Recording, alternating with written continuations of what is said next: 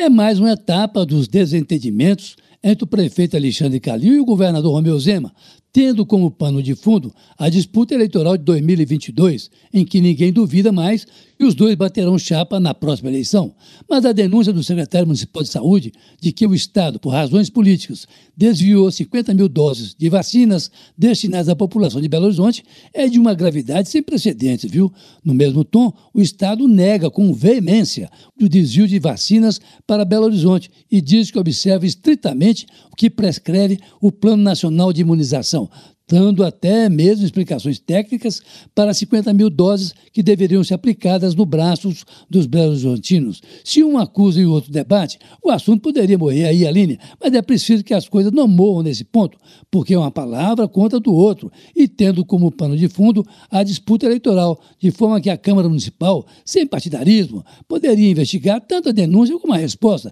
mas sem essa conotação partidária que os vereadores têm tomado ultimamente, porque aí vai ficar na na cara que a Câmara já assumiu uma posição contrária ao prefeito Alexandre Calil, como se tem visto ultimamente, Eustáquio. Mas é isso mesmo, Eustáquio. Em São Paulo, o governador João Dória admite claramente que vai disputar as prévias que definirão o candidato do PSDB às eleições presidenciais. Dória tem bala para concorrer às prévias, mas sua posição nas pesquisas não é boa, sobretudo para quem saiu na frente na busca de vacinas contra o coronavírus, negociando diretamente com a China, enquanto o governo Bolsonaro patinava na compra de imunizantes, tendo o governo federal até recusado propostas da Pfizer em agosto do ano passado, de forma que a decisão de João Dória de disputar as prévias não deixa de ser um avanço, ainda que ele tenha o governador Eduardo Leite, do Rio Grande do Sul, como adversário, e ainda o deputado Écio Neves, contra ele, tentando emplacar o senador Tasso Gereissati. Mas no meio desse tabuleiro, não deixa de ser interessante a proposta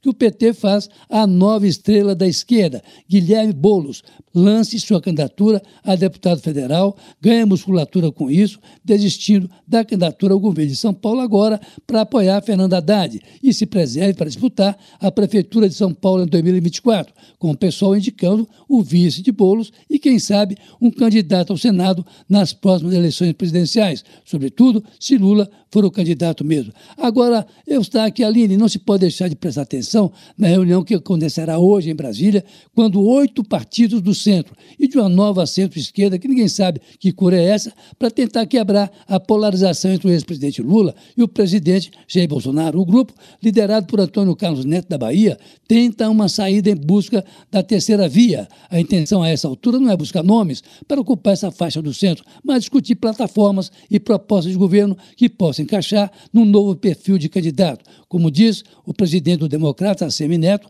abre aspas, o jogo não está jogado, fecha aspas, no encontro de que participarão o MDB, PSDB, DEM, Cidadania, o Novo, Podemos, PV e Solidariedade. Pode até ser que por aí saia o nome do senador mineiro Rodrigo Pacheco, bancado por Kassab. Quem sabe, né? É difícil, é, mas é difícil mesmo. Mas não custa tentar, porque todos nós sabemos que política é, sobretudo, a capacidade do diálogo e a busca do entendimento. E aí estão os bastidores da próxima campanha eleitoral Aline e Eustáquio. Carlos Lindenberg, para a Rádio Tatiaia.